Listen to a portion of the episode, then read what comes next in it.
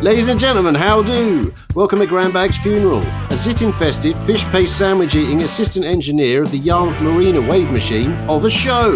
A show, ladies and gents, boys and girls, where three lifelong Norfolk chums jump down the rabbit hole of their obsession with films and the like. Each topic is linked, and so each episode is linked. As we build the Grandbags chain around the universe, spreading peace and loveism with a side salad of shitism.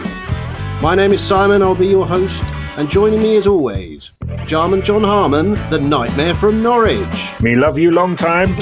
and Matt Richards, the loony from Ludham. Toe jam. I'm the wanker from Worstead. Welcome again to Grandbag's funeral. Right, boys, um, it's been the usual uh, nine weeks, I think, since our last show, and um, we finished the last show. I think that means we're getting faster. Well, maybe, yeah. I, I don't know. I mean, anyway, we we do plan to do it monthly, but as you can imagine, there's so much going on during lockdown. We just don't have the time. Um, so, as I said, the the show is a tenuous group of links through movies generally, and on our last episode, we finished up with Robert Altman's sublime shortcuts, which I think we all thoroughly enjoyed. And we've decided to choose from that movie as the link to the next one, Matthew Modine. So we decided that the first film for tonight's show would be the uh, really upbeat, happy movie, perfect for a lockdown, Full Metal Jacket. Thoughts? I had forgotten how dark this film was, and and I can remember being profoundly disturbed by it. I saw this film when it came out, and I was like twelve. so, and I remember being disturbed by it then, and be that that made me very sort of anti-war. And watching it again, it just has that.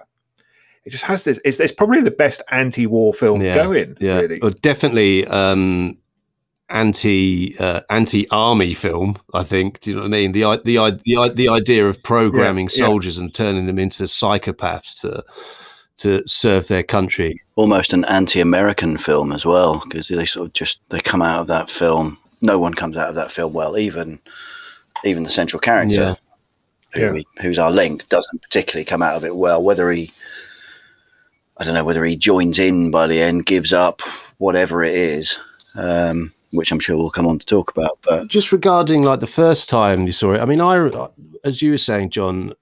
And I wasn't so much disturbed by it as I, I remember when I, when I first saw it. I think because at that point I was watching so many dark, miserable, violent films um, that I was blown away by it. I thought it was amazing, and what what grabbed me the most was the energy, particularly obviously the first half. I mean, because it is definitely a film of it's two movies, right? It's two movies, and part one um, with the with the drill sergeant um, in Carolina um, at the Marine base is when I first saw that.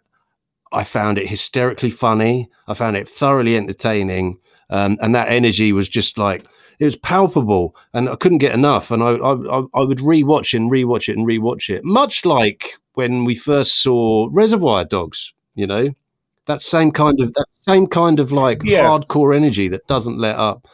Um, but I do remember the bullying sequence really having an effect on me back when I was a kid. And this time around, I watched it with my son, who is a massive movie buff in his own right. And I thought, okay, he could possibly be ready for this. Stupidly, I thought that um, because I hadn't seen it for years. so I didn't have my, I didn't have my parent vision on, and um, I was sitting there watching it, and especially when it got to the bit when they all beat Pyle up with the soap, I was like, oh dear. And he looked at me and he's just like, Dad? I was like, oh God. I was like, I don't know what to say. it's the, it's the loss of the loss of in, i- innocence and I, I but i remember i remember when i saw it, I was around a mate's house and i don't think i'd ever seen Mm. anything like it and that scene and the music in it is really haunting and then and then obviously the scene in the toilet and I, I that that image on the toilet that just seared into my brain for such a long time with that scene, I was watching it with Rachel was in the room the other night Good work. um, when we were watching it, and she kept saying, "This isn't going to go well. This isn't going to go well, is it?" And I was like, I, I, I knew what was coming with all the Pyle stuff, and yeah, just the mo- the moment that came, she just got up, walked out of the room, was like, "This is too much, too much," and then was like, "No, come back. It gets better." No, it doesn't. Matt, I feel like we're head, heading to help you get a divorce long term. I, I think it's probably on the way. Oh dear. Because each film we give you to watch with Rachel, it's like Well, hopefully you watched one of the more up, you watched one of the more upbeat movies we chose as well. But um, you're just talking about that. So when I was go- going back to like my boy, and I s- and I was like, I was like, dude, you have to remember these people have to be like this. They have to be programmed like this if they're going to be frontline Marines. Um, and I found myself like making excuses for their behavior so Stan wouldn't be so stressed. And then I was like, well, you know, that's you know, that's that's the army, especially the Marines. I mean, it's hardcore, right? I mean, we wouldn't last a fucking minute. I mean, I reckon I'd arrive and it'd be like, oh, can you can you make your bed? I was like, what? I can't even do Yeah. that properly. Do you know what I mean? Never mind fucking murder someone and run for 20 miles. Oh, they're the easy bits. Yeah, yeah, yeah. Before John um, gives us like a rundown of the movie, and then Matt go- gives us his bizarre internal monologue about it, um, we're gonna. I just want to um, talk about the Kubrickism of it. We haven't even mentioned his name. Obviously, it's a Stanley Kubrick film, and we're you know much like with Altman prior to this show when we did shortcuts. You know, we're in the company of a master. You know, someone who's completely in charge of their craft. And as you said about the soundtrack, it's very eerie. Um, everything, everything about the film, apart from when it goes a bit chaotic every now and then with a bit of um, late '60s music, it's so foreboding, and and the, the color palette is brilliant because um, the only the only warmth is when you know the only warmth you feel on screen is when they're outside training their balls off you know. But even then you look at the sky and it's a massive grey sky and it's like wait a minute that's east anglia. Do you know what i mean? It's like that's not fucking that's not carolina. And of course kubrick stopped making movies in the states. So is the train i wanted to ask you quickly john. I know that the vietnam sequences were all shot in london docklands or the majority of them. Was that where was the training filmed? Because that to me looks like it could either be norfolk suffolk essex or surrey or mainly mainly east anglia because it's flat as a pancake a lot of it was a lot of it was shot in Cambridge mm. uh, or Ca- or Ca- Cambridgeshire. But you know the scene where where when they're flying their helicopter over and the machine gunner is just gunning people and saying it's really easy to kill women and kids. That's the Norfolk Broads that they're filming that on. wow Wow. Yeah.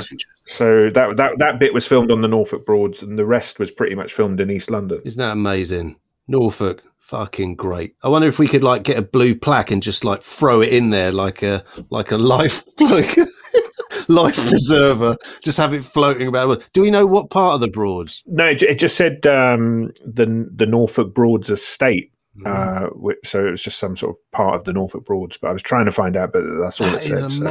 so. Amazing Let's hire a helicopter and go back and look for And it. interestingly, the the guy who was the the gunner in that was supposed to be the the drill sergeant, Ah. and he got fired. oh really So uh, so um, uh, well, Lee Ermey effectively championed so much to be the drill instructor and did everything he could to make because he was just a technical advisor on the film, and then he he lobbied so hard that they they realized that actually he was the right person for the Mhm. job. And wrote like fifty percent of his dialogue was just him No, I mean, I mean, it is amazing. It is amazing, and and Mm. to um to a kid when they first see that, it's hysterical.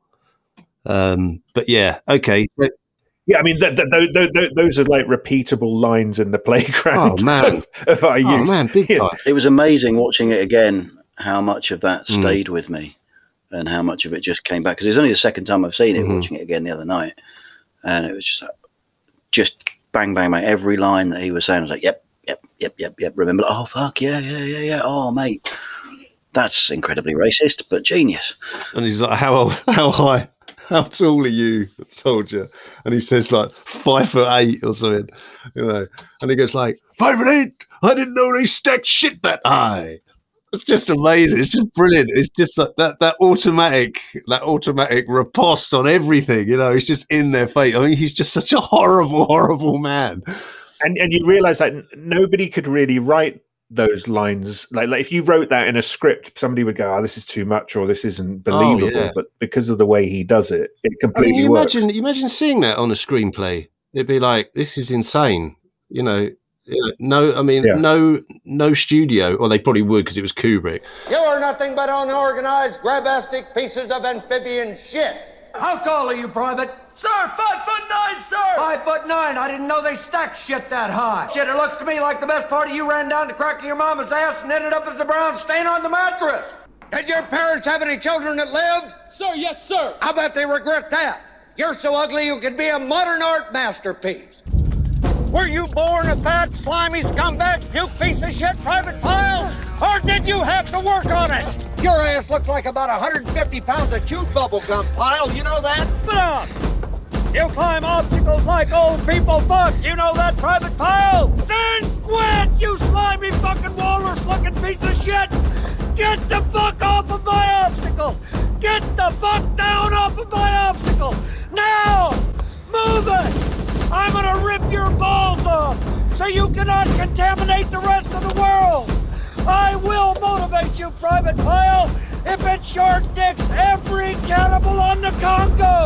So Matthew, tell us tell us the background of as much of the background as movie as you possibly can, and then we'll um, talk a bit about bit about the cast, and then move on to Matt. So, I mean, the, the, the film came about apparently. Um, it was originally Kubrick just wanted to make actually wanted to make a Holocaust film, um, and was toying around with that.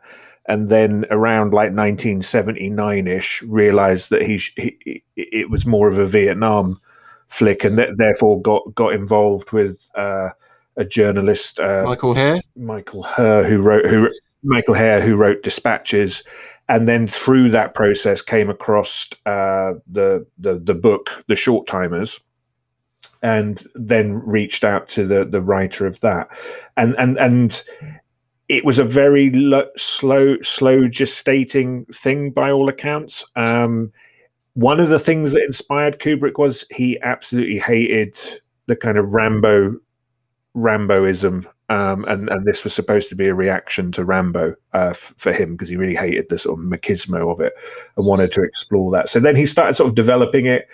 Um, originally, believe it or not, he, he his number one choice for Joker was Anthony Michael Hall from Breakfast Club Okay. and and he absolutely wanted him and it, it- they spent eight months trying to negotiate for the part and and anthony michael hall's dad who was his manager pissed it all up basically so then they had to sort of drop it Wow. and they were talking to Va- they were talking to our mate val kilmer or Matt's Matt's mate, mate. val Uh, kilmer We'll talk Um, more. We'll, we'll talk more about um, movie Matt later on because he's got a new buddy as well.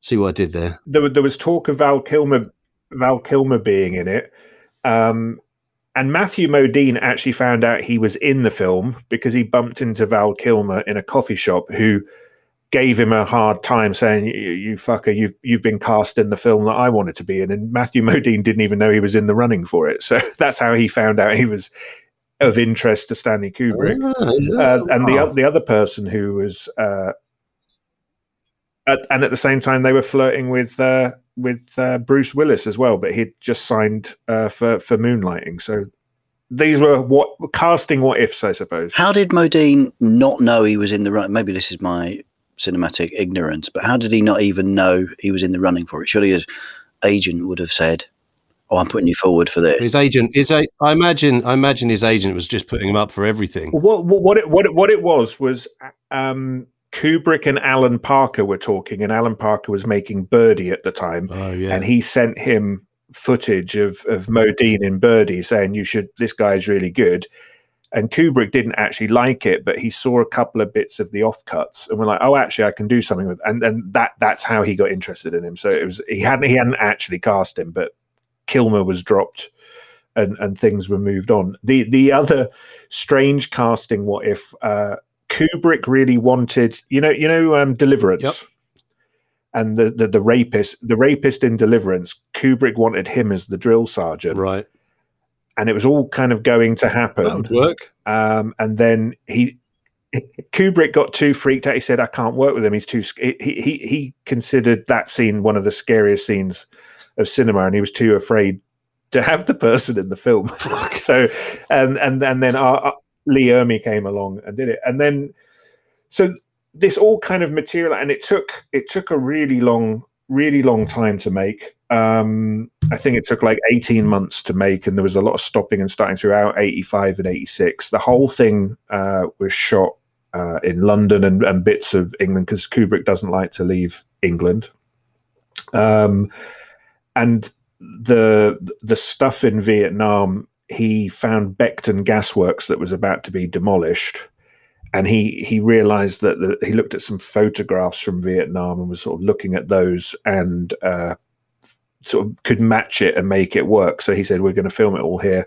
Flew in uh, uh, lots of palm trees and stuff from Spain just to make it. I mean, a huge and and one of the things that Modine has written about is actually the whole place was riddled with fucking asbestos. Fucking hell. So it was a toxic it was a toxic nightmare and people were getting sick and stuff and they were working 13 hour days. So it's like a complete disaster filming there. And it nearly got derailed a few, a, a, few times. And, and another interesting fact was Platoon got green lit because of this. So Oliver Stone used the fact that Kubrick was making a film about Vietnam to lobby to get it made. And then Kubrick took so long making this. Platoon came out of six months Of course it before did. Yeah, of course it did. Because everyone always thinks of that, you know, that massive glut of Vietnam movies that um, came about um, after Platoon. It'd be thanks to Platoon, but that that's that's very interesting. That it's actually Full Metal Jacket by default, sort of was the first one by proxy. And the, the, the other interesting thing that I found out was uh, like uh, the soundtrack is always listed as being by Abigail Mead, who is actually Vivian Kubrick, his daughter. I didn't realize it was his daughter that did the soundtrack. So uh, it, it's Well, she she did all the synth. She did all the synth stuff. yeah, yeah, yeah, yeah. really dark stuff. Yeah. oh, that because that's amazing. Oh, And- that's and- well good. And then those two had a massive falling out after Eyes Wide Shut, and she's actually excommunicated from the family now. Um, there's some there's some weird stuff there because she's gone all kind of pro Trump and and QAnon apparently. So there was there was some big What? falling. Some big. She became a Scientologist, and there was a big falling You're falling out. not gonna tell. You're not gonna tell me that the Kubrick household was a bit kooky. I don't believe you. I won't have it. I simply will not have it. Wow, but becoming um becoming alt right in the Kubrick household's a bit odd, especially after making a soundtrack to a movie like that. That's that. That's standard, isn't it? It's like if you've got really weird hippie parents, then you become a cr- then you become a conservative MP, or if you yeah, if you've got Christian parents, you become a punk or something. I just, that that makes sense. I reckon. Okay, if it makes sense to you, Matt, it makes sense to everyone. Your parents are lovely, and you turned out to be a cunt. I mean, it just it makes sense. Oh my god, there he is. There he is. There he is. So and and uh, D'Onofrio had never acted in anything. let me just let me just quickly say pri- prior to him spitting that um, cuss out, he had just finished his first pint in a month. And So- Matt is back. Matt is back. Yeah, welcome back, Matt. This is the real you. You unbelievable cunt. I'm in a Back world full. I'm in a world full of shit. Um, so, World so- of shit. and and the the other, I suppose, the big revelation of this film was, and I think is he is the the linchpin. Of, well, two linchpins were previously uh, untested actors. So you had Vincent D'Onofrio, who'd never acted in anything in in film before, and he he got he got the job because Matthew Modine and him had done theatre together, and he was actually a bouncer at the Hard Rock Cafe when Modine and his wife were walking past, and he was like, "You'd be really good in this." and got him in got him into the job. Um, and he had to put on like 80 pounds. And the private pile yeah. And um, putting on the weight and of course like people put on weight for roles all the time but they don't spend a year and a half filming so he had to keep this weight on for ages and it actually ripped the tendons in his legs that the amount of weight he'd put on caused him loads of long-term damage and stuff so but he, he he says you know without this role he would never have a career and then the same with with Lee Ermey. You know, he hadn't. He was actually a technical advisor on Apocalypse Now, and in a very brief, he's a helicopter pilot in, in that. But he he was trying to get into film acting and sort of smooth, sort of elbowed his way into this through through. He was there to train the actors. Okay, and and what? And he was a drill instructor. Is that correct? Yes, he he was a drill instructor at Parris Island for, for during Vietnam. Yeah, so that that's his background. He he did appear in another film called the Bo- the Boys in Company C as a drill instructor. Oh, okay. I've seen that movie. Yeah, yeah. Yeah. Oh, yeah. Yeah. Crikey. and that that, God. that that was kind of a precursor to this. But Stanley Kubrick didn't think he was mean enough, so he, he didn't know whether he could do it. But do you think? Um, you said he was a technical advisor. I mean, technical advisor on Apocalypse Now. I wonder how much, um, how how much he bent Robert Duvall's ear for for, for Kilgore. I mean, because crikey, they're like they're like bosom buddies. Apart from one's a kind of sort of bit more of an anarchist and a surfer. Total psychos. Well, no, I mean you, you can you can see the. It, it's funny how how he's been there in the background of all of these kind of Vietnam movies and and, and effect, you know. So, but it, it's. I think that's the thing that struck me about this film is like you just jump. You, there's no beating or you, there's no precursor. You're just straight in there. Yeah, yeah. But it is it's what's great about you know what's great about it is is the energy, right? And it's just like it just it's bang, you're in, doesn't let up. The end's appallingly depressing and awful, and such is life and such is war. They and it's like there you go, Bosh, Matt. Oh, well, I was going to say it doesn't try and neatly wrap anything up. It sort of, like you say, it jumps in and sort of jumps out because nothing's resolved, nothing's fixed, nothing's.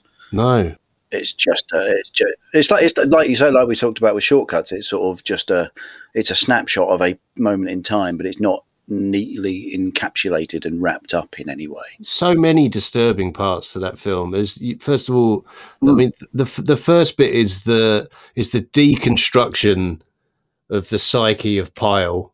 That is just so awful to watch, knowing full well that you know he's going to go postal at some point. You know he's he's going to turn a corner. He's going to be trained as a marine, but that that that little bit of empathy that he's got is going to go, and he's going to he's going to go full psycho.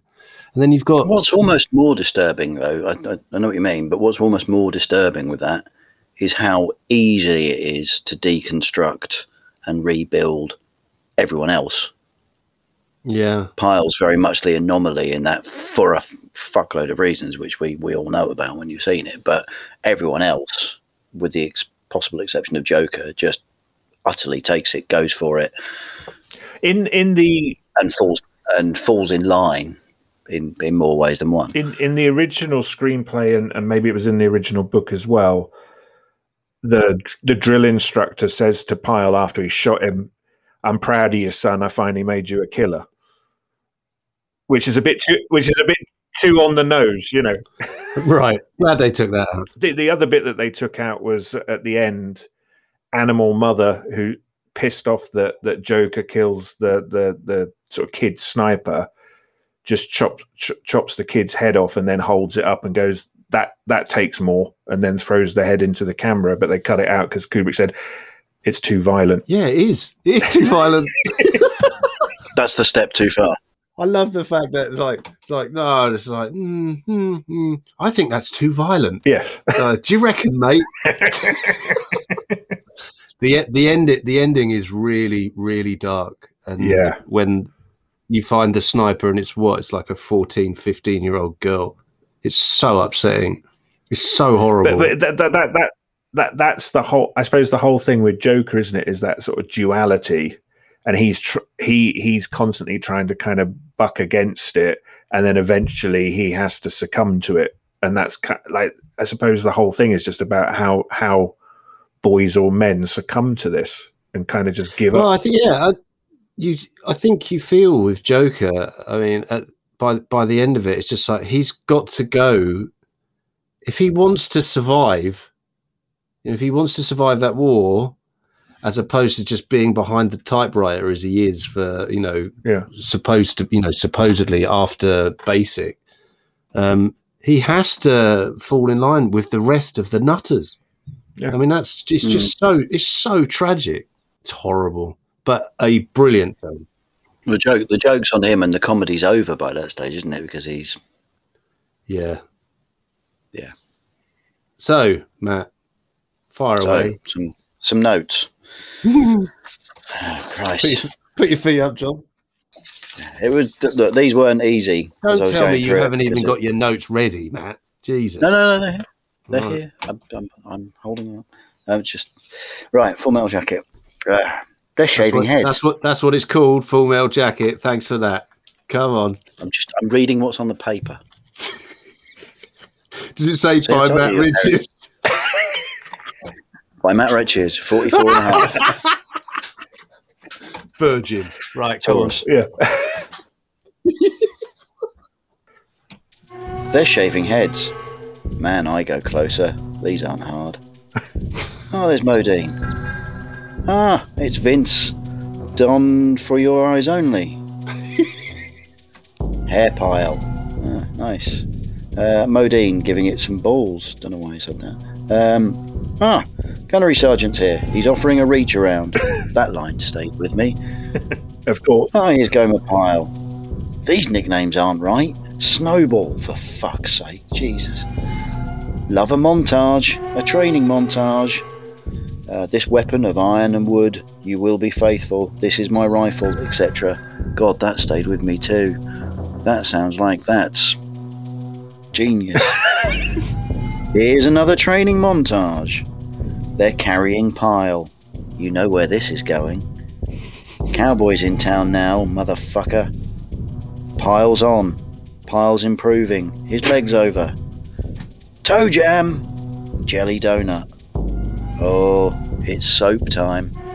Never gets easier to watch this, does it? Joker cracks. Pyle's not talking on parade. Book suppository. Snowball. Great line. Zoom in on Pyle. What the fuck does that say? Vincent roused for. Joker fucks up. Pyle ascends. Joker gets journo school. Nice. A room called Head. Great band they were. Pyle's on the shitter with his gun, loading his magazine. Not a euphemism. Ah, that's where Full Metal Jacket came from. Vince, like the bloke from Men in Black. Bye, Sarge. Brain sauce. Fuck, just cleaned that. Are you ready, Boots? Modine's grown his hair back. Me so horny. Oh, two live crew must have been listening to this, baby. bye, Kramer. Bye, sorry, bye, camera. He's lost his camera. oh, yeah, something. They're walking along, they're talking, and they say something really horrible, and there's like so many racists must have been launched with that one quote from the film. Ah, thousand yard stares going on. They were a great act. Nil nil after extra time. Love that song. Like them, yeah, like them. Bored journalists.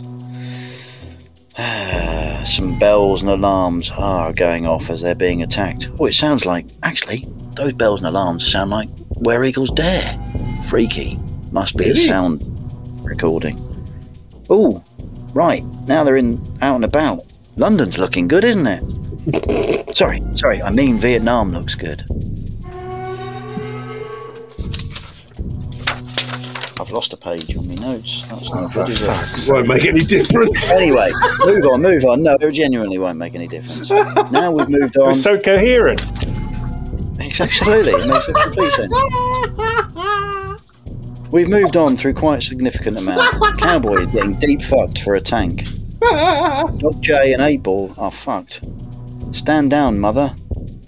Mother gonna get it done. Mother gonna work it out. Oh, it's the Chemical Brothers. Who's fucking laughing now? There is someone called No Nose. How does he smell? He can't. He doesn't have a nose. Cowboy's out, fluttering around like Bishop in Alien. Mother, actually, you look like a thinner Pyle. Ooh, scrape, scrape, scrape. This music is eerie as fuck. This car park is fucked. Girl sniper, she's young. Modine shits it. Ratbecker shreds her. Mother's in charge now, Joker. Love that Joker. It's all gone a bit Jean Michel Jarre as they decide about killing the sniper. You ain't joking no more. Ooh, oh, Mickey Mouse. I like this, but Walt Disney. Michael Herr's been involved. Sorry, the credits have rolled. Michael Herr's involved. Ah, yes. I remember reading dispatches in my A levels. That makes sense. Fuck, they've mentioned John Terry. Hair by Leonard. Hair by Leonard. Ah, okay, is that is that is that your lot? Well, there was another page, but Christ knows where that's gone. It'll probably. Thank God you lost that. That was a long one. Right, moving on. So, so um, to continue the Grand Bags link, which actor did we decide to follow from Full Metal Jacket? Was it Lee Ermey? Lee Ermey, the the drill instructor, yeah. And we chose a film which John and I are super fond of. Um, I think it was another one of those that stayed round your house, Seven Napier Place, Yeah. and it was another another Sky job. Do you know what I mean? When when they just had a back catalogue of movies which no one else wanted to see. They just Oh. bulk, bulk bought bought a load of stuff that was straight to video. Yeah. So this this film is called Hexed, and it stars. First of all, let's. Uh, the jury's out on the pronunciation.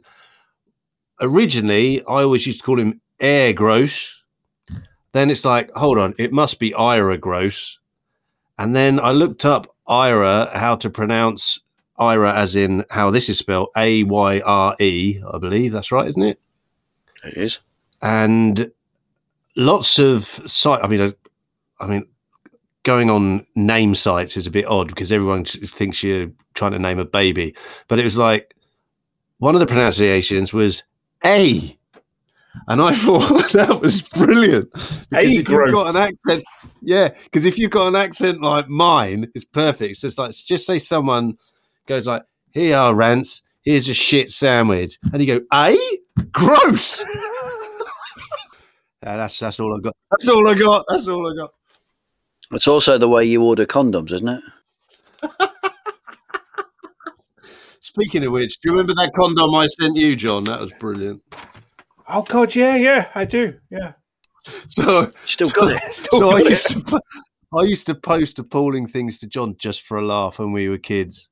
Um, anytime I got a stamp, I was just like, "Oh, here's an opportunity." I sent him a banana Anytime skin. you got a stamp, how deprived were you? Anytime I got a stamp I was in luck. for my birthday. Oh, and your mum, your mum, You sent me a banana as well. Yeah, uh, yeah, mashed up. I remember the and the condom one, right? and your mum was like, "Hmm, I think there's a letter from Simon for you, John." it's just like, French letter. yep.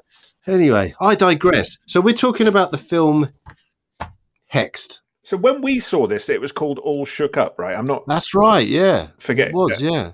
because it took me ages because to find this because I'd only knew it as All Shook Up. because I'd, I'd I'd asked John to like go on a mission just to find because there's one particular scene in it which I think is probably the funniest thing I've ever seen in a movie. It's absolutely amazing, and he managed to find it, and it's just like, oh, it's called Hex now. Well, it was obviously always called Hex. So it's made in '93. It's from Columbia Studios. So the the link is R. Lee Ermey, but the main star is Ira or Air or A Gross. It also stars Claudia Christian. Is it Christian or Christiansen? Christian. Christian. And the and the great Adrienne Shelly. And am I right to say I, I don't know if this is um, just a bizarre dream I had or if this is real. The late Adrienne Shelly, right? Was she not murdered? She was murdered in 2008, um, and at first they thought she had committed suicide. Someone Um, broke into her. And they, somebody broke into her house and and, and beat her up and, and hung her. And because when I watched this and saw her in it, I suddenly had this sort of flashback to all those early 90s Hal Hartley films. And I was like, oh, well, oh, wow, she's amazing. She's amazing. And then I was like, whatever happened to her? Why is she not in films anymore? And then, yeah. I found out she's dead. Fucking how how dark is that? Not just dead. I mean, beaten, uh, beaten half to death, and then hanged. And the irony of that is, is because Aya Gross reminds me so much of Griffin Dunne in our, in our previous film, and his sister was murdered in a similar way. So yeah, Well, I mean, you're clutching at straws there, John. I gotta say. I don't even know. I'm laughing. This is appalling. I Um, try to, I try, I try to sort of make the the, the, the grand bag threads stronger. Yeah, I, under, I, I understand, but I think I, I, I think you're going down the wrong rabbit hole there. I mean, QAnon would be all over that one. So Yeah. um, just going back to Ira or Air or A Gross, um, John and I have always really loved him, and as before, we really loved Griffin Dunne, and we also really love Frank Whaley. I kind of put those three. I mean, those three should be in a movie together. It'd be amazing. These Yeah. three great character actors.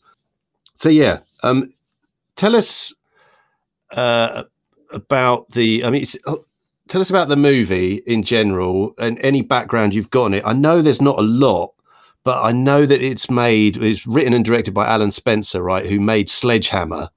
Yeah, Um, which the was, TV a, show, which which was I- an amazing Oh, show. Oh, hysterical! and it was, it really was, it good. was- I suppose you know it, it's it links very much with police story.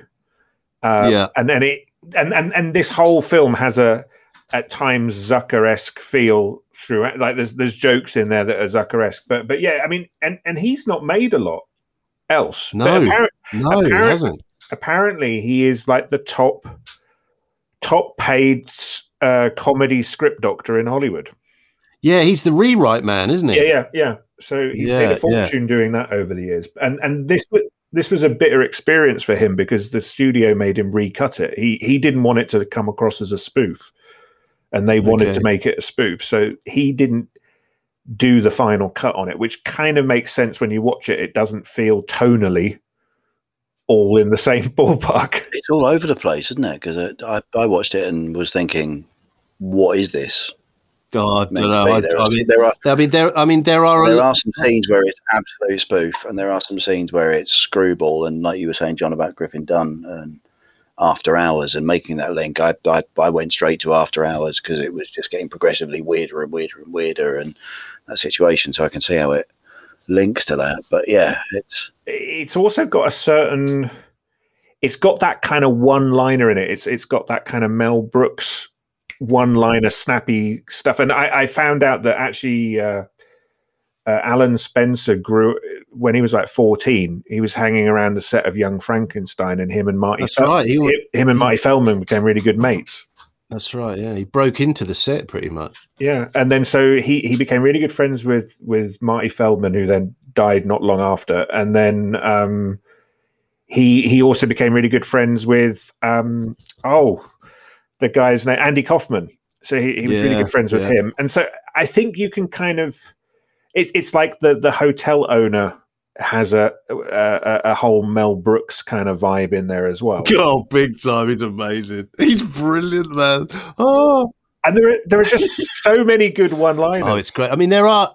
it's fair to say. I mean, Matt says it's a, it's a bit, it's a mess. So I don't think it is. I think the chaos is what makes it work. I think without the chaos, it doesn't work. So yeah, there's a lot of misses, but the hits are uh, hits are bullseyes. Do you know what I mean? That's so funny. Like punch, punch it, punching the priest in the face. I, I'm just remembering the death of the groom. the, oh my god, that's the fun. That's the scene. It's the funniest scene I've ever seen. You killed my son. And when, when the guy's when the guy's being beaten up and he goes, "Wait, I'm a Republican." it's just so good. Oh, it's so funny. Fireworks just gave me a flashback to Vietnam. You were in Vietnam? No. But there are a lot of movies. You're a pitiful fuck, Welsh. I've hated guys like you all my life. Heterosexuals?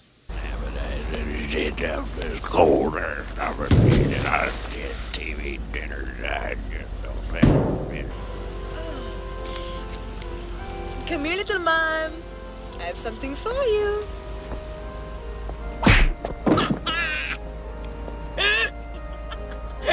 yes! Remember the story about the boy who cried wolf, huh? Okay. Wait, I'm a Republican! Ow! Ow! Ow! Ow! Oh, no!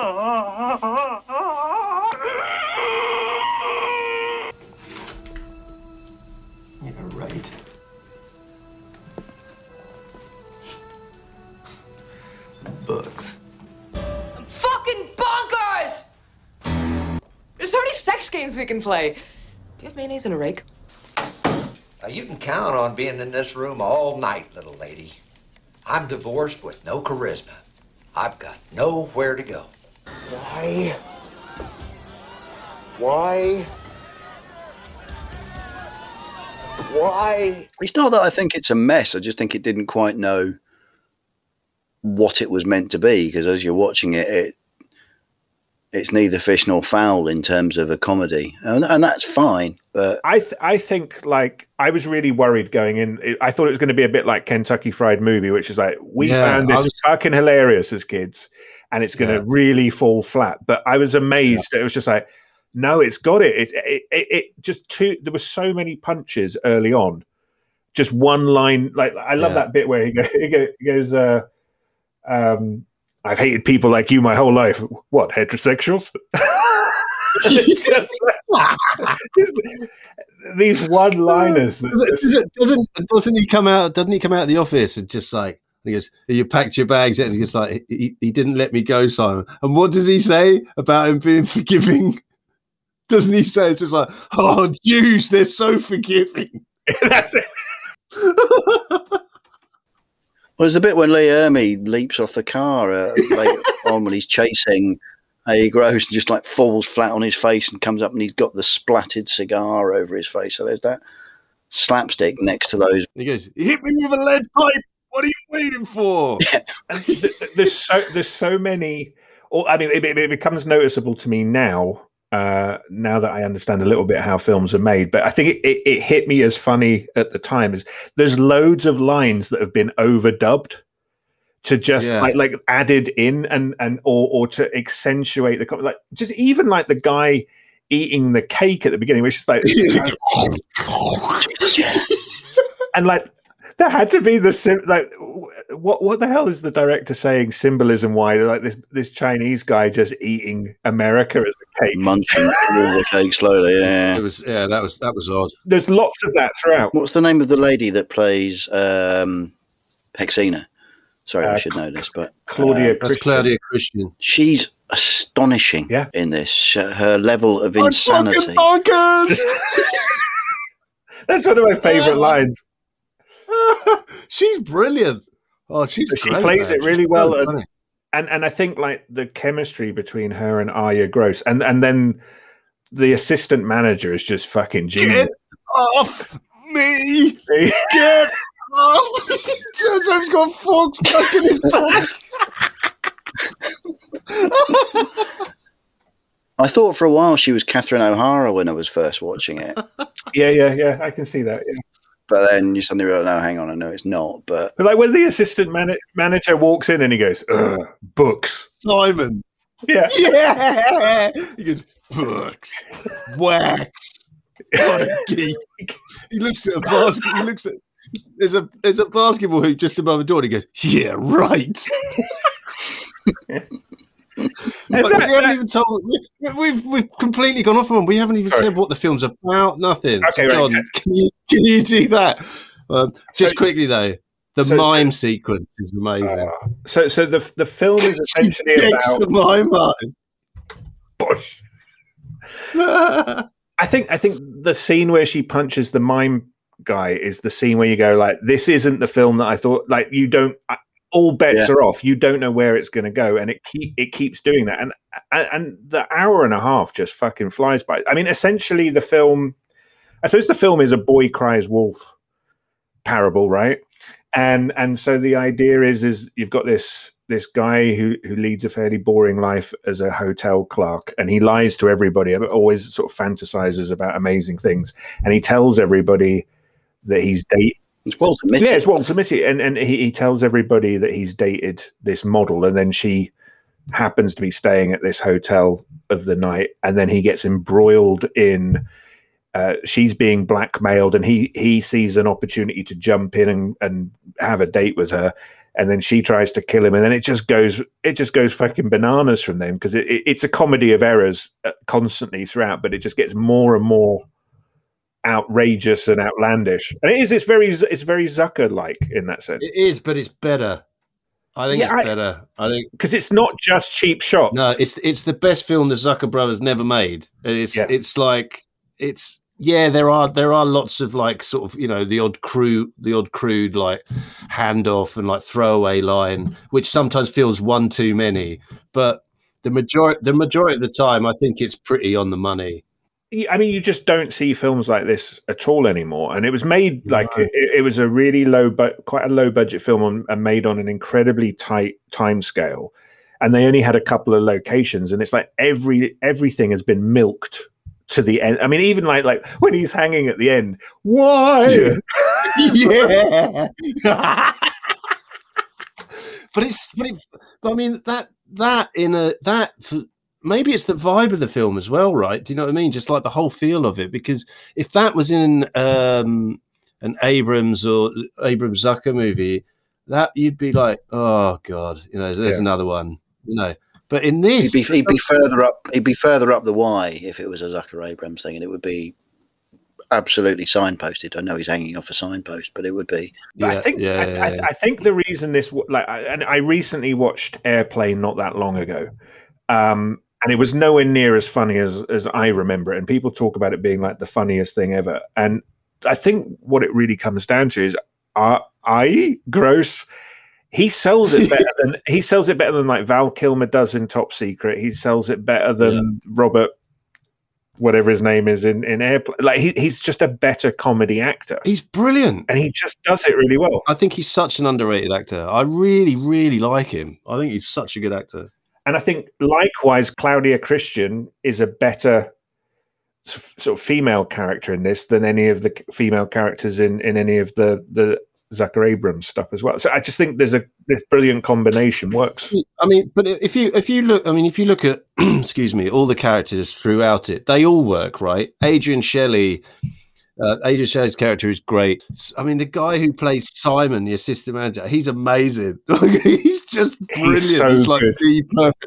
He's the perfect shithead, and Yeah. even even even the bit parts, the guys in charge of the couple's amazing. Oh, he's brilliant. Yeah, yeah, yeah.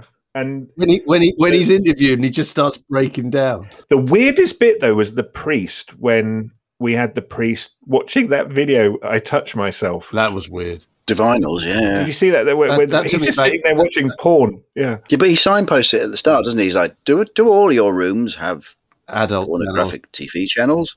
Will that be a problem? Not at all. Yeah. In we go. And then he- it's brilliant. I, I just remember that song from City College Norwich. That seemed to be on every lunch break, bizarrely, while we were all like eating appalling food. So that film, so that song's, so that song's made. What is it? That film, and um, what's your, what's your man with the the teeth? The man with the teeth, Roger Rabbit. No, the bloke with the teeth, and he's The man with the teeth. Mike Myers in it. Mike Myers teeth. Oh, Austin Powers. yeah. Thanks for that, Hallie Wells. We'll be right back after this quick word from our sponsor. Yep, the world's gone to the dogs. You can't go out, see your friends or your family. Do you really want to watch another box set? Do you really want to do another jigsaw puzzle? Depression is a serious matter. So the new antidepressant from Stift Crackhouse line is what the world needs now. Hey! Available from all e-dealers and the dark web. Hey! From miserableism to this.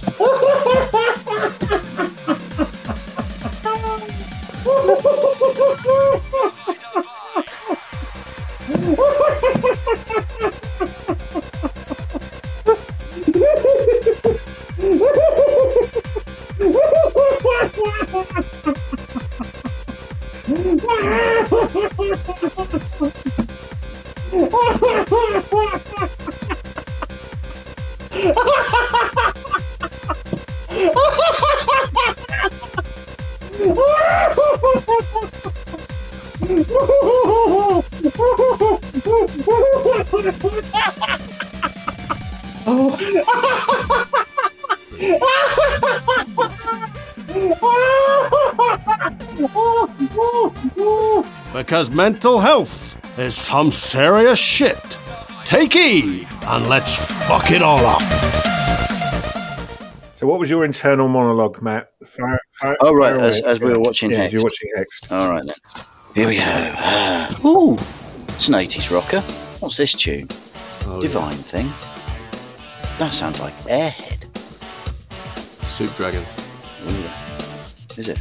Oh, right. Sounds like sounds like Airhead. It does, but it's my fucking. It's Soup Dragons. It's, it's the 90s, it's Soup Dragons. Sounds sounds That's like why, Airhead. that's why I sent that link. I said, I've been listening to the Soup Dragons because of the movie. Why do you think I sent you the Soup Dragons? Because like it's my favourite album ever.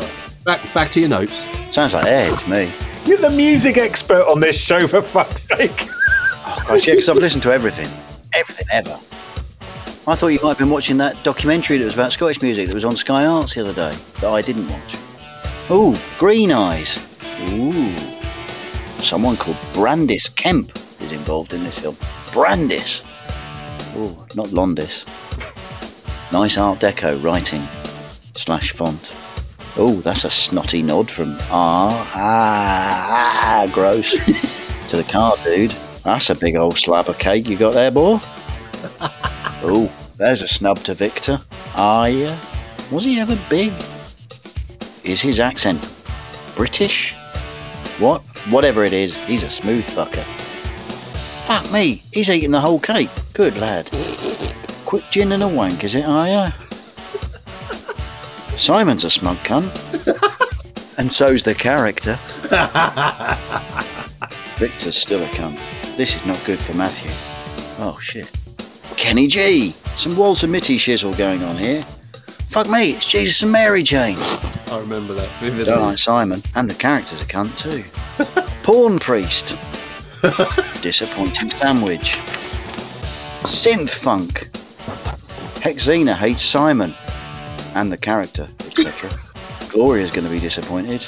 Matthew's weird, a bit freaky. The character, obviously. Ooh, white suit. Oh, it's like Gene Wilder in Woman in Red. Yeah, love. Meat by the bins. TV dinners. Grumble. TV dinners. Inspiration for Faith No More's RV. Henry Pratt's here. Fucking mimes. Ace, she punched him. I say that's forward. They're having sex now. She is European, I guess. Fork me! that's as sexy as Police Academy and George, whatever his name was, when he's having a shag with the um, instructor lady. Papa, Nicole, Matthew was great. Tackleberry. Tackleberry, that's. No, no, George. Who was? I think it might have been Police Academy 2. George Constant, the guy who was fake Greek. Anyway, we move on. Papa, Nicole, she's really going for it. Matthew was great. That makes sense. Ooh, knives. Here we go. She's got a gun. Matthew's calming her down. Naturally. Oh, she shot him. Someone has a yen for cheesecake. Six fucking years? World's smallest Billy Bass. That face at the window. That must have inspired Kingpin. Here's Big Lee Ermey. It's turning into a Zucker Brothers film. For those not seeing this on video, I'm pointing at the other two. Now going, hey, you said this before. I wrote this down. Gloria recreates Munch's The Scream. Simon punches the wanking priest. Standard. it's free now. As A Gross walks out of someone else's bathroom. Simon's bust. Fucking bonkers. She's missed her plane. A woman waits to have sex with Matthew. That's it. Simon's in the fridge. Simon looks like he's trying to give Matthew a gobble on the steps. Let's move on from that. It's all turning a bit after hours. Ooh, jazz funk synth. Simon's on the edge. Matthew's not pushed him far enough. Yeah, fill in the blanks. Levine kills him. He promised he would. This is just getting silly now. You little Greek coated fuck. I don't know what that means. Um, there's a Hitchcock fall with his Hitchcock fall with his cock out for Victor. Police interrogation and a champagne brunch. Ooh, that poor bellhop. Champers and gas. Someone's punched the bride. Oh, now there's a dead groom. This is a farce. I love it. Guitar. All the genres. Jelly beans. Grassy sheep. Another peyote chew- chewing sicko screaming for recognition. That's a great line. You filthy hippie. I love that line too. I'm divorced with no charisma and I'm not going anywhere. That's fucking ace. now there's some crazy cartwheels. Crazy lady doing crazy cartwheels. It's Jan Hammer time. Oh, it's like hardware through the steam. Flashback. Another link. Wanky priest has a visit from God. Matthew's back. Yeah. Oh, he's in a full body cast. The mime was reluctant to talk. I fucking love that line. Ah, the green eyes are back. Hex 2. The hexening. Dare we dream? Very good. That was good. My heart skipped a beat with joy when I was like, oh, hang on a minute. The cunty character's called Simon. I knew The it. lead character's called Matthew. This is genius. Yeah. Needless to say, no one went and saw this film. Um, but what a movie! I love this film. Love it. I, mean, I can't I can't get over that it has such bad ratings on like IMDb and stuff. I was like, "Ah," and yet some people see exactly what we see in it, but not enough. And I'm like, I don't get it. This is the one that Rachel walked away and was like, this is fucking shit.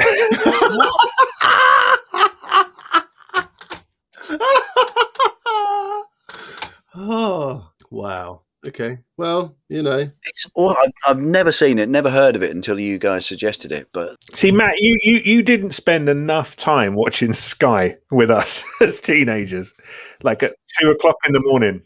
After we after we after we'd nicked your parents' wine and then gone to my house, we we would we would sit up all night watching this kind of stuff, just Yeah. dying, laughing incessantly. we would have asked you to come as well, but you couldn't drive by then, so you weren't of any use. Only joking, Matt. I love you, darling. You know I do. I thought um, that was great. Now, so we're going to move on to the third movie. sorry, hang on, hang on. You, you mentioned this bef- just now, but so that literally no one watched this film. Did anyone watch this film? Did anyone don't- enjoy I- it? Does it? Apart, apart Anyone from ever talk about it? Yeah, apart from John and now you, I don't know anyone else who's seen it. I don't know. I've talked about it a, and I've and I've shared that scene which John tracked down, and I get the same feedback. So it's like, yeah, yeah, yeah. I'm like, you having a fucking laugh? That's got to be the funniest thing I've ever seen in my life, apart from when Matt does his joke. Obviously, once once our million or so li- subscribers listen to this, Aya Gross's royalties are going to come back in. He's going to be in the in, in back in the big time. Well, I mean, John, when you do all the promotion for this, definitely make sure that you mention Hexed in bold, really big font. That this is, you know, central point of the whole fucking podcast is well, I think Hexed. I think the that film that apparently three people have watched. I think I think the central part is Ira Air A Gross. He is he's the star of this podcast. Hey? and he's and he's our link to the next movie. Another, you know, this is another one of my favorites, and another often overlooked film by a chap called Joe Roth. It's a film called Coupe de Ville, starring Alan Arkin, who is um, a retired dude living in Florida uh, with his wife. He's a very argumentative man, um, very funny, very angry, and he's got three sons, all of which cannot stand each other, right? And they are played by Patrick Dempsey, who's kind of like the sort of young rebel. Um, Daniel Stern, who's the who's the older brother, who's in the Air Force, and he's a you know comes across as a bit of a dick, but um, he's like he's the eldest, so he's the leader. And then the middle brother is the romantic buddy, played by Air Ira A. Gross. Uh, And this is his best movie, I think. He's brilliant in this. He's he plays Buddy. Um, then the whole the whole premise of this film is essentially that Alan Arkin, the dad, asks the brothers, um, unbeknownst to them, that they're all going to meet up, but they are going to drive a Coupe de Ville Cadillac um, from Detroit to um, South Florida for his wife, their mum's birthday present. Boys, What do you think? I, I I had never I'd never actually sat down and watched this before. Um, so I thought I'd seen it, but then I realised I hadn't. Um, the, the thing that really struck, for some reason, I always identify Alan Arkin as your dad. Yeah. There's something Yeah. about like Yeah. in in in, ev- in everything I've ever seen him in. There's always a little bit of your dad somewhere in in, in the way he he he says stuff. So I instantly kind of went there and could start, and then I instantly start seeing a bit of you in Arye Gross, Patrick Dempsey, and and Daniel Stern. Less so in Daniel Stern, but um, but I no, I enjoyed it. it, it it's a very Fuck, that's absolutely bang on. That's absolutely bang on. Geller is Daniel Stern. Rance is Arye Gross. Dan's not Buddy, but He could be. Yeah, yeah. That- yeah. He could be. Yeah, Jesus, that's that's why you love it so much. I, I mean, I don't. I, I mean, I loved it long before um, my little brother was born. I've got to say that. I remember seeing. Um, oh, when did it come out? What what year did it come out? It was on- 1990? I- Was it 1990? So it was on Yeah. Film 90. It was on Barry Norman's Film 90, and he was talking about it. and Said this is great. You you know, it's not really going to see it. And he showed a clip of it, and it was the clip when they all fall asleep, and he drives off piste. You know, the kind of the crappiest bit of the film, really, which is a bizarre thing to choose. But um, I just got, I, I, I love the vibe of it straight away. The kind of like sort of Rockwellian feel to it. It's the 50s, America, you know, looks absolutely peachy perfect. And I'm sure it was if you were a Jewish white dude who had a bit of money, like this family are. But if you were a black dude, 1950s America was hell on earth. no, but they, they weren't. They're not a rich family, are they? They're all. No, it's a- it's it's an upper middle class family though, for sure. Do you know what I mean? They've he's he's Yeah, they've got a fucking boat, mate. They've got a boat. yeah, true, true, true. Anyway, so I I just I loved I loved the feel of it, the the sense of the sense of the warmth of the weather, all of that. I just think it's really well encapsulated in the film, and you get this really nice, really nice vibe when they're all sleeping outside, the sound of the crickets and stuff. I don't know. It's the it's the kind of America I've always wanted to go to, but probably never really existed. If that makes sense, you know, I'd love to see.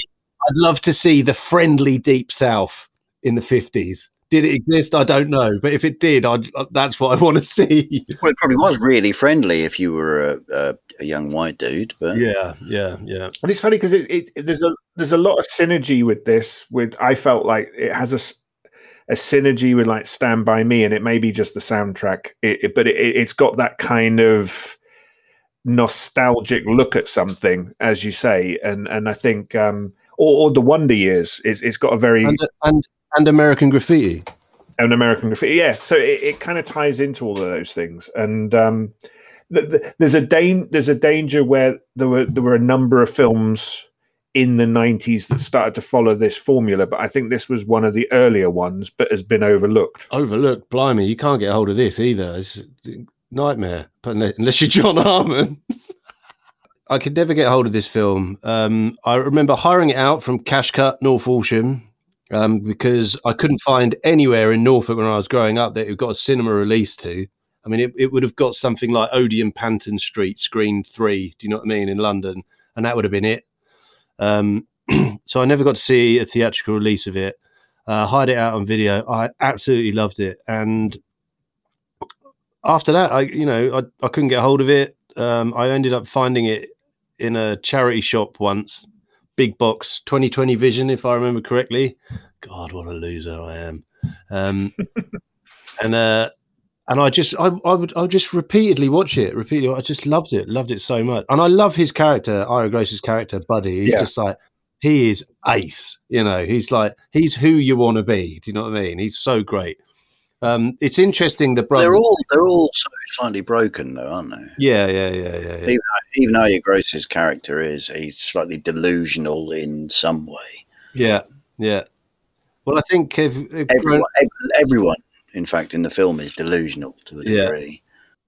Yeah. I think um, the vibe you get about the brothers is quite funny. And when when you were talking about, it, it's like, oh, that's why you like it because it reminds you of this. uh, It's not so much that, but when I was watching it this time, I was thinking, well, uh, to me, I feel like I'm Buddy. Do you know what I mean? But to my little brother, I bet he thinks I'm Marvin. Do you know what I mean? he was like, he probably Yeah, thinks but then that makes Geller buddy, and that's not right. no, that's weird. Um, yeah, so It's just got. It's just such a nice movie, isn't it? It's funny because Arye Gross was originally the narrator in The Wonder Years, That's right. Yeah. and then he got replaced by Daniel Stern. In fact, I don't. he, I think he did the pilot.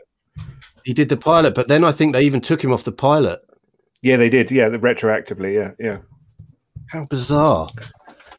But it's funny because there is a there is a strong Wonder Years vibe in there as well. In that in that Yeah, in the yeah, whole- yeah. It's better. It's better than the Wonder Years. The, the Wonder Years. After ten minutes of Wonder Years, I want to stick my fingers down throat and vom. You know what I mean? It's just like, oh. Except for so, did you ever hear somebody once told me that the you know the the sort of more nebbish Jewish kid in the Wonder Years. I can never remember what the character's name is. Yeah, but somebody yeah. told me that that was played by Marilyn Manson as a kid. and then it was like for ages I had this this this false fact in my head because he does look a bit like him. And you could go, oh yeah, I could see that, but yeah, it's it's complete bollocks. One of those legendary false facts, like Stan Laurel being Clint Eastwood's dad. You ever heard that one?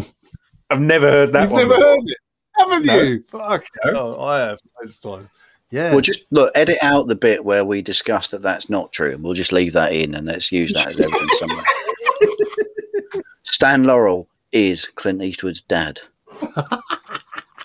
That's amazing. Kind of looks looks similar. Yeah, yeah. One's one's from Lancashire though, and the other one's from Northern California. So that's a bit bit of a bit of a stretch. Yeah, I mean, Clint, Clint Clint Eastwood's from Bolton, obviously. Origi- originally, I fired six shots or only five, you bastard. In all this excitement, enough. I forgot myself. Do you feel lucky? Well, do you, you punk? Get to fuck.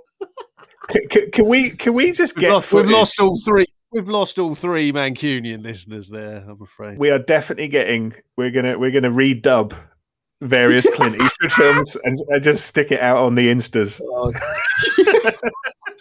I'll do them all, mate. Do them all, mate. No, all, mate. No, all, mate. Yeah. So the the, inter- the, inter- the interesting thing about it, the the car that they're driving isn't a Coupe de Ville. Is it not? No, it's it's it uh, a Coupe de Ville isn't a convertible, so it, it's actually a, a Series sixty two convertible. It's not a Coupe, uh, which I did, it made no sense to me. Why is it called Coupe de Ville? I've been shortchanged. See, if I knew anything about cars, I'd be fuming. Maybe because, and this might be giving it away, no one actually cares about the car in the end. Oh That yeah, that's really alright. deep, Matt. Um, And I suppose calling the film Series 2 62 convertible would have been shit. yeah, That would have been a very shit name. Series two would have, That would have really made it even harder to 'cause find It's just like we haven't about. seen the first one. Yeah, yeah. But th- this was an absolute box office bomb. Apparently, it it made fuck yeah, all. and that, yeah, yeah, yeah. Bizarre. Don't understand. Did it make more than Hexed?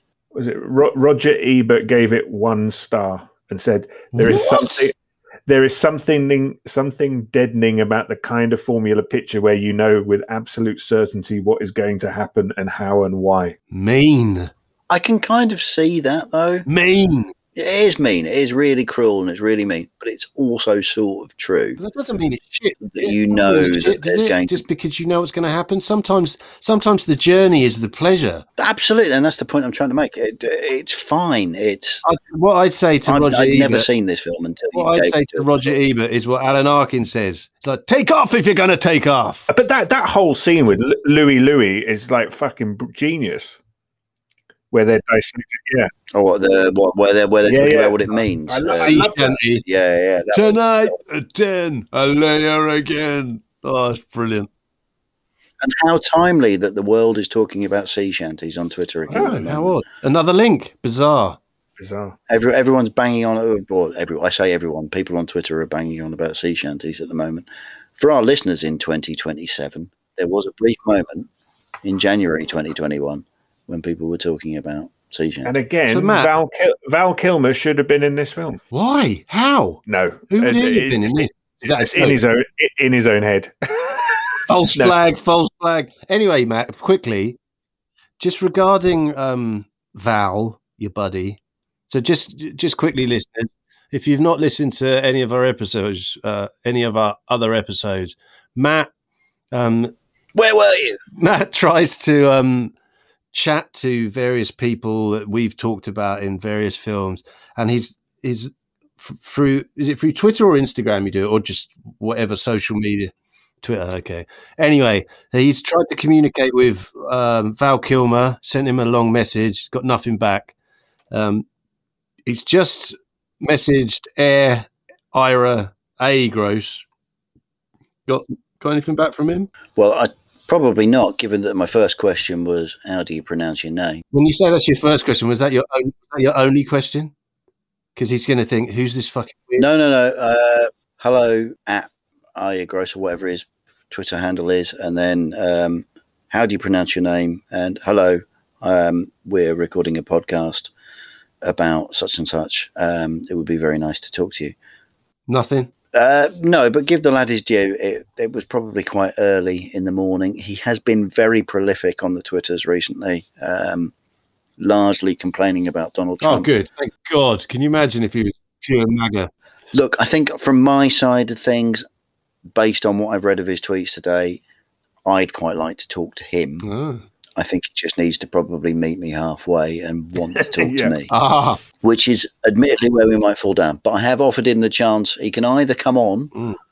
and join in uh, for this, or he can, or he can respond to some emails. It's up to him. But we've been so fucking mugged off by like, like I actually know Private Snowball in bloody Full Metal No. Jacket. Fucking reached out for him and he coated me off. Not reached Didn't do reach Oh, what, so, so what did you say to him? It's like, oh, we're doing Full Metal Jacket. We'd really like to get you Yeah. on, or just have a chat. We'd really like to get you on. You know, it's the only fucking film you've been in other than an Octopussy, and uh, you banged on about it at uni, like because you were in Full Metal Jacket. It'd be great, like actually use those anecdotes, could- you know. And uh, it it went back and forward, and then it was like, nah. Wow. Well, you wouldn't want to spoil his chances of acting again. If you if you're out there, Snowball, fuck you. oh dear. Okay. So the movie is is a very very it's a very very straightforward, sweet film. Um, gets a tiny bit sentimental in parts, but never massively to the point where it's gushing. And it's about the healing of these three brothers. Um, yeah, and the, they bicker their way from Detroit to Miami, and um, it turns out that the dad uh, is dying, and um, the whole the whole plan all along was just to get the brothers together to heal them for his mum, for their mum, and for him too. And so, I don't know, he could fucking just die happily. Um, but Alan Arkin's character in this movie is never going to be happy. Uh, he's, I think, one of the best. Another one of the great performances. Sorry, in this film is his brother. he's just brilliant. You putz, you schmuck. What's his name? What's his name? Uncle. I just that whole thing about calling the three Gabonis was great. Yeah. It just goes about- the three jabonis. Because that's the four jabonis. Yeah, I mean, it's just so many great scenes in it. Like, The only thing I didn't get is like the whole family are like very strongly Jewish. Alan Arkin is, and then he comes in and he's an Italian American. It was like, it's like so bizarre, isn't obviously an Italian American as well. I know, I know. It's- like, I know. It's just like there wasn't there wasn't any Jewish New Yorkers who had moved to Miami left. It's just like, well, we, we got this Italian dude. We'll put him in. I know, and like, he just doesn't look like any of them. He's sitting, he's, he's sitting there tan to hell with his huge cigar, and you've got these three awkward boys sitting on the sofa. But that makes a sort of sense in that all three brothers at that in that particular generation don't know each other and have nothing in hmm. common. And at the level above that with Alan It's the Arkin, same, right? they are so separated and completely different and have nothing in common. You know, businessman, gambler, inventor, yada yada yada. That sort of makes sense. So yeah, admittedly, you know, it's Italian and They're so different. They're of a completely different lineage. Yeah, it's the era, right? Post-war era. America's changing. Services are recruiting. You've got the teenage rebel who's actually not a rebel at all. He's a super geek with a coin collection. That's quite sweet. That part. Um, anyway, I could go, I could go on and on and on about it, but there's there's a few standout scenes. I love the scene when he goes to see Tammy and he comes back after being beaten up and he goes like, I met Rick. Prior to that, he said, Yeah, that's good. We had sex. And then he just collapses. And then Daniel Stern inadvertently goes around, beats the hell out of him. And I don't know, this these these brothers come together and it's it's a very sweet film. I highly recommend it anyway. And Matt's gonna tell us what the inside of his head thought of it right now. Right. Ooh, science. Spacious. The credits are opening. There's some warring brothers. There's a mullet in pants. Wrestling in space. And pants. Glaring. We're now 11 years later. Brothers. Dad's brought them together. Sneaky. And lo, the sniping begins. Fucking Bobby. Oh, hang on. It's McDreamy from Grey's Anatomy. I'm so sorry, everybody. I watched 18 series of fucking Grey's Anatomy. Oh, hang on a minute. He was also in Can't Buy Me Love. Yeah, there's a movie. That was great. Bobby's a twat. I quite like Marvin. that shows your I'm a age. Dad's ace. Put Buddy on. Buddy. He's the voice of reason. Flick the butt onto the seat. I did that once in my mum's green Renault 5. Who died and made you king shit? That's the line of the film. the stoplight of tomorrow. This soundtrack's ace. Someone's sick on the bridge. Cops. Oh, hit the signs. Headlights. Someone's about to shit a gasket. Big fives. They've spent the lot. I don't like fruit. Got a nectarine. Almost tenderness in the hay bales between Bobby and Buddy. That's quite lovely. Did you fuck her? Lovely look at the tractor in the background. Yeah, oh yeah. Lovely tractor. Lovely tractor. Don't tell me when to hate you. I hate you all the time. That's a great line. Buddy goes hardcore for him. Oh, mannered Buddy. Oh, bloody hell. Dad's dying, isn't he? Fuck. Fucking Stuckey's. Sick of this advert. Louie Louie. A sea shanty. Ooh, topical. Classy arguing. Wang on. Bobby's fucked the roof. Swallowed the fly, buddy. Oh, asleep like it's National Lampoon. He's driving all over the place. He's not killed the cow. Yeah, I thought that. Park in the pond, buddy. Feels like Chris Rea should be playing while they're driving home for Christmas. That scene in the field is fucking brutal. Oh, Dad. Oh, Buddy. Oh, Tammy. Why not, Buddy? Tammy Wynetta. Why not? Uncle Phil. He ain't no use. That greyhound's gonna be fucking useless. I bet Foxy's a twat. Shabop, shabop.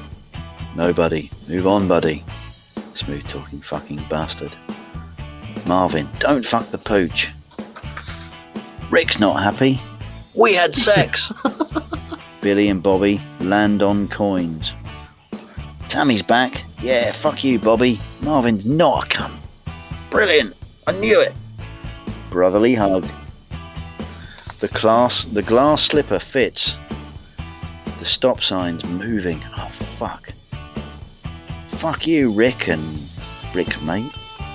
The Louie Louie granddad fuck shit up. What? So close. They were so close to home. Do you not remember that when the granddad drives around the corner? Oh, with the yeah, the yeah. Louie Louie. It's just like, yeah, you know this is coming.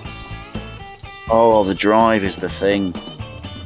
Marvin's face has changed by the end of the film. That's lovely. I love that film. it is lovely. It's it's, That's it's funny nice. how that Joe Roth has hardly made any films, has he? Like as a director. That's another. No, it's another one. It's like, oh, Yeah, she's no, the one who looked like you. offensive. She looked like you. She had glasses and like, she looked like you. The great um, overlooked movie, as was the one before it, Hex. And I really hope that our new fan club, the Air Ira A Gross Appreciation Society, at least gets some recognition from the great man himself. He's 60 years.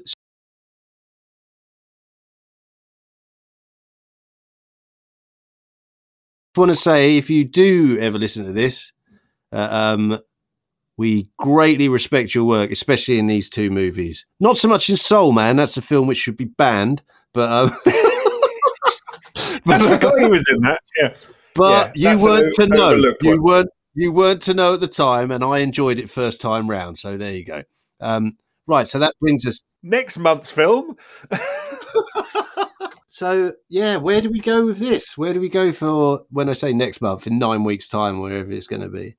Um, so we choose Alan Arkin. I mean, you know, Joseph Bologna did make Alligator 2 after this, so the, there's there's all ki- kinds of places to go. Was that was that the James was that the James Cameron one? Alligator Two. No, he did he did Piranha 2. Oh God, sorry. How can I get them muddled up? Alligator 2 was in 91, so he made that after Oh, this. is it? That- After did- this? this did so well, he got Alligator 2 straight afterwards. Poor guy. Wow. Heartbreaking. Still, hey, you know, pays the rent, whatever. Do you know what I mean? We've done worse. I mean, I've worked in old people's home and everything. Fucking shit. It's interesting talking about the rest of this. Um, the one thing that we seem to have missed um, while we've been talking about it is the relationship between Alan Arkin and his wife. Yeah. She's fantastic. Um, because she seems like I've literally not seen her in anything, and, and she's she's fascinating because she's she's sort of one of the most one of the more human and relatable characters in there. The way she dotes on her clearly dying husband, um, and the relationship that they have with each other is amazing. But um, well, the other thing about this film is it may, almost made me want to film or call my brother, Not enough. but not that Yeah. much. Um, Not enough.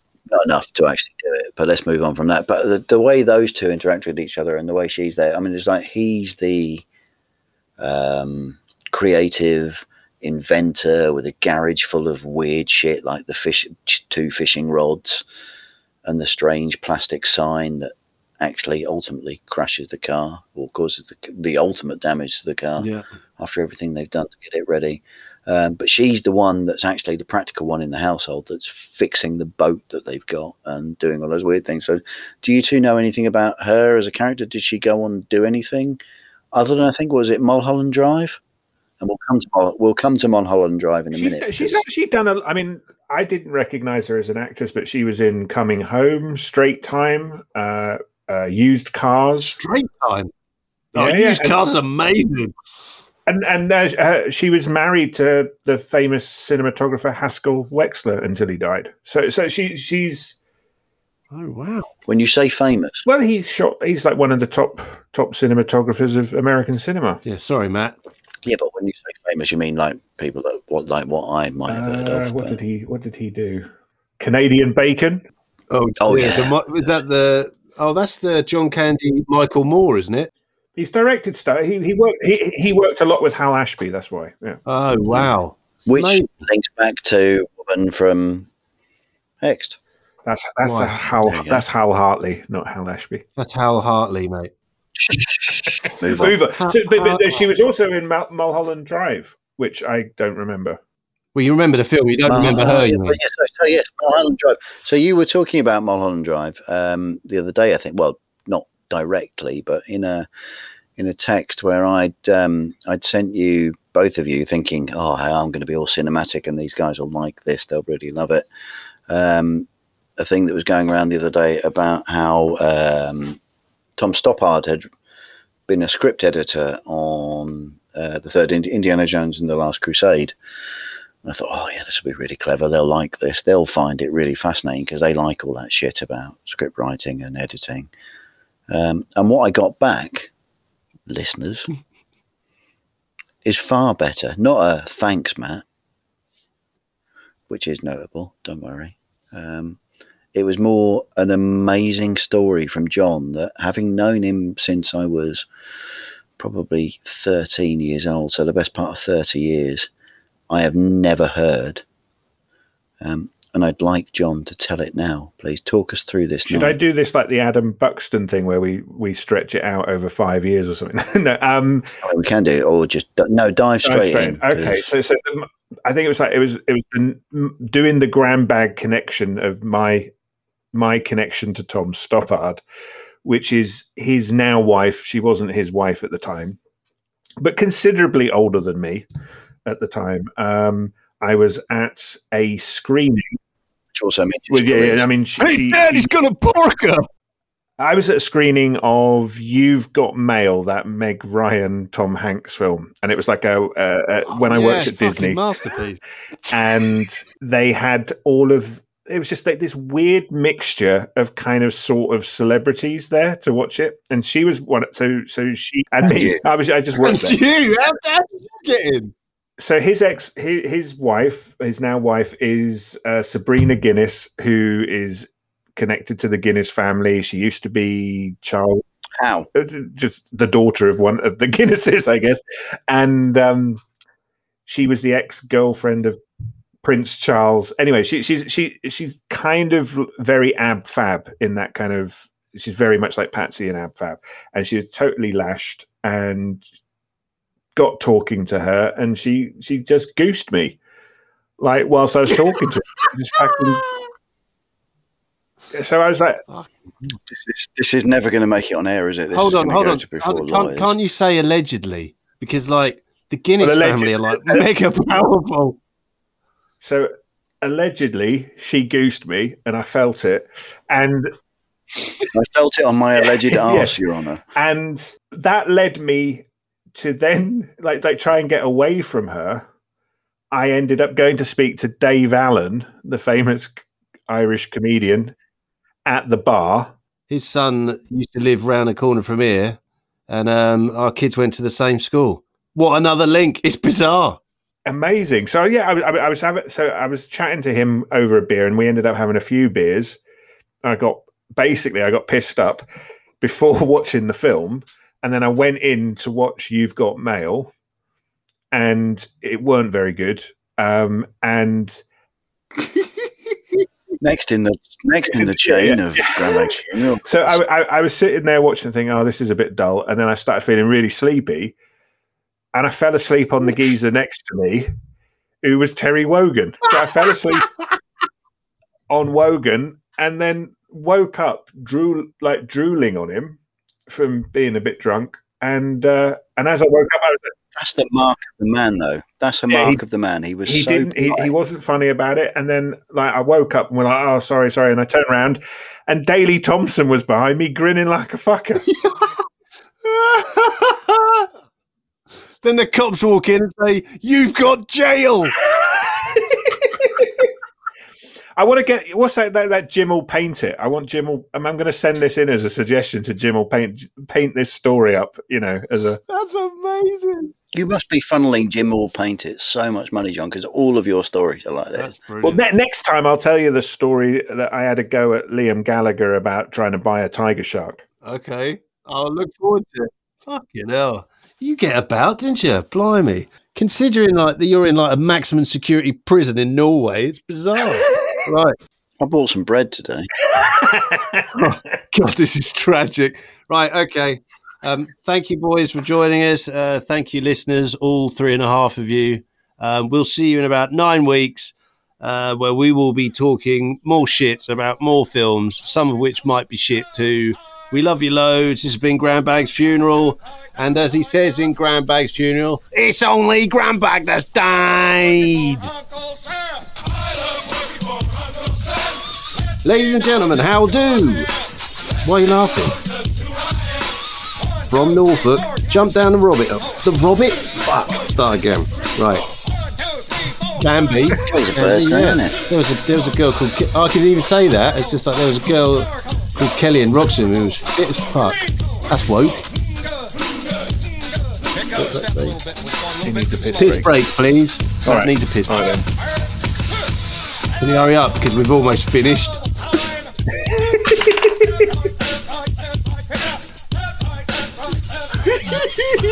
Matthew Kelly.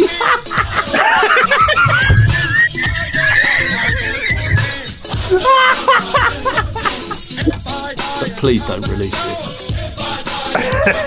this this this will be in the outtakes.